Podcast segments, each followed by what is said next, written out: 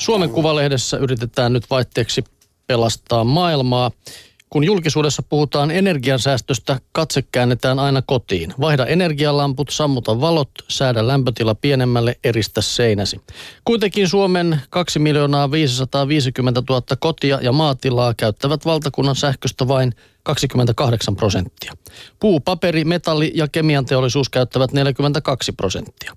Teollisuuden energiankulutuksesta ei juuri julkisuudessa puhuta, kuitenkin kokonaisuuden kannalta juuri sillä on todellista merkitystä, näin sanoo ABBn energiatehokkuusasiantuntija Jukka Tolvanen.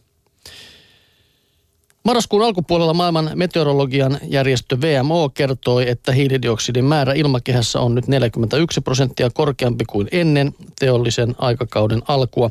Pari viikkoa myöhemmin sama järjestö totesi, että koska valtamerien pintalämpötila nousee, tavalliset myrskyt ja hurrikaanit muuttuvat vastaisuudessa yhä useammin Sändin ja Haijanin kaltaisiksi hirmun myrskyiksi. Näiden huonojen uutisten kertominen alkaa olla jo moraalisesti kyseenalaista, jolle ei ihmisille anneta mitään toivoa tai välineitä vaikuttaa, näin Suomen ympäristökeskuksen syken erikoistutkija Tuomas Mattila. Vähän niin kuin lääkäri sanoisi, että sinulla on syöpä eikä mitään ole tehtävissä. Ensin murehtisit ja masentuisit, sitten luultavasti yrittäisit olla ajattelematta koko asiaa, mitä se hyödyttäisi. Mattila muistuttaa, että vaikka me täällä Suomessa lopettaisimme kaiken tekemisen ja söisimme pelkkiä nauriita, ilmastonmuutos ei heilahtaisi suuntaan eikä toiseen. Meitä on vain liian vähän. Ongelmiin on haettava suuren mittakaavan ratkaisuja kasvavissa talouksissa, missä väkeä on paljon. Suomalaisilla firmoilla voi sen sijaan olla todellista globaalia merkitystä, jos täältä maailmalle lähtevät koneet ja tuotteet ovat sellaisia, että niiden käyttö kuormittaa ympäristöä mahdollisimman vähän. Tuotteet voivat jopa keventää kuormaa. Siksi Suomen ympäristökeskus on käynnistänyt kestävyysklinikan suomalaisyrityksille, erityisesti startupeille – jotka haluavat karsia tuotteistaan pahimmat ympäristökuormat pois heti alussa. Mm. No niin, tässä kerrankaan ei syyllistetä tavallisia ihmisiä kotona vaan. Tuli ihan huojentunut olo, että ei tarvi ihan kaskinauriita syödä tässä. Voit kuitenkaan. kotiin mennessä pistää kaikki valot palamaan. Kyllä. Ja veden. Siniset ledit parvekkeella päälle ja kaikkea Lämpimän muuta. veden lorisemaan, se rauhoittaa se ääni. Kyllä, näin on.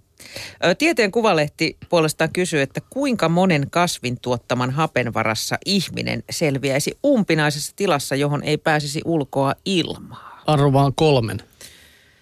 En tiedä. Katsotaan. No niin. Ää, tai luetaan. Normaalien elintoimintojen vaatima aineenvaihdunta nimittäin kuluttaa happea. Jos ihminen joutuisi oleskelemaan kasvihuonetta muistuttavassa ilmatiiviissä tilassa, happea tuottamaan tarvittaisiin ainakin 30 puuta. Mm-hmm. Ihmisen keskimääräinen hapenkulutus on noin 300 kiloa vuodessa ja esimerkiksi Lauhkian vyöhykkeen metsien vuosittainen hapentuotanto on arvioitu 10 kiloksi per puu. Tässä arviossa on otettu huomioon se, että happea kuluu myös puiden aineenvaihdunnassa. Käytännössä on vaikea pitää jatkuvasti yllä samaa happia hiilidioksidijakaumaa. Kasvien yhteyttämisessä ja hengityksessä on nimittäin suurta vaihtelua – jos ilman happipitoisuus laskee normaalista 21 prosentista noin 14, muutos uhkaa ihmisen hyvinvointia. Jos hapen osuus putoaa noin 10 prosenttiin, niin silloin tilanne muuttuu jo hengenvaaralliseksi. Myös hiilidioksidin määrän kasvusta on ihmisillä haittaa, jos sitä on normaalin 0,04 prosentin sijasta pari prosenttia, olo on jo tukala ja vielä suurempi lisäys johtaa kuolemaan.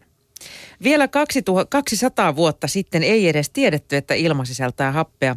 Silti oltiin hyvin tietoisia siitä, että ihmiset ja eläimet muuttivat sisäilman hengityksellään tunkkaiseksi ja että kasvit pystyivät vähentämään ilman ummehtuneisuutta. Ennen muinoin tehtiin jopa eläinkokeita sen selvittämiseksi, miten kasvit voivat estää tukahtumista.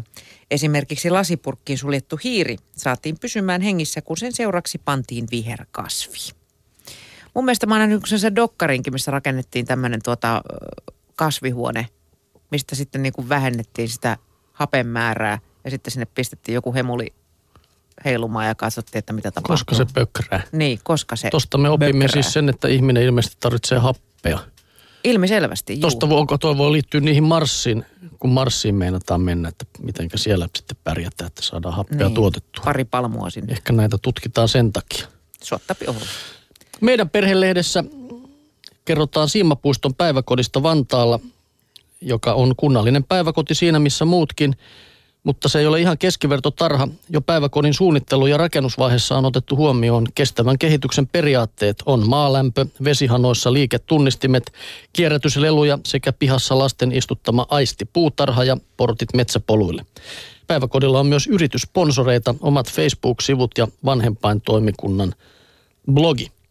Päiväkodin yhteiset lelut on valittu tarkasti kierrätyskeskuksesta. Kaikessa on mietitty sitä, millä saa aikaan hyvän leikin. Päiväkodin linja on, että ratkaisun pitää olla sosiaalisesti, ekologisesti, taloudellisesti ja kulttuurillisesti kestävä. Jokaisessa ryhmässä on mahdollisuus ja välineet kotileikkiin, koska se on tärkeä leikki sosiaalisten suhteiden kehittymisen kannalta. Päiväkodin tärkeysjärjestyksessä lasten oma pitkäkestoinen leikki onkin korkealla, siksi esimerkiksi eskarit voivat jonain päivänä mennä vaikka tuntia myöhemmin syömään, jos heillä on jokin kiintoisa projekti meneillään. Keittiö ei meillä määrää, milloin leikki pitää lopettaa. Päiväkodin johtajan Leena Lahtisen mielestä ympäristökasvatuksen pitää olla muutakin kuin maitopurkkien litistelyä. Syksyisen lapset nostavat aistipuutarhasta itse istuttamiaan porkkanoita ja maistelevat niitä tuoreeltaan. Metsästä löytyy marjoja suoraan suuhun ja hienoja askartelumateriaaleja myöhempään käyttöön. Lapsuudessa syntynyt elävä luontosuhde johtaa siihen, että näistä kasvaa aikuisia, jotka suhtautuvat vastuullisesti ympäristöön. He ovat tulevaisuuden päättäjiä, toteaa Lahtinen. Kaikessa on taustalla kysymys, millaista tulevaisuutta halutaan näiden lasten kanssa rakentaa. Mm. Toivottavasti siinä on lapsiltakin kysytty, että mitkä lelut on heidän mielestään kivoja, että vai onko se vaan sitten sellaisia, mitkä aikuisten mielestäkin. Ehkä ne on kivoja sitten ne, mitä sinne on vaan viety. Mm. jos on pakko valita niistä, se voi olla tietysti niinkin, että jos on hirveästi leluja, niin Nämä on ovat kivoja, sanotaan lapsille. Valitkaa siitä. Tuo meidän viime kesäinen mustikkaretki päättyi muuten aika katastrofaalisesti. No. Sieltä alkoi kuulla pusikosta hirveätä kirkkumista, kun näkyy muurahaisia ja hämähäkkejä. Joo, no niin. Ei, se, se, se siitä.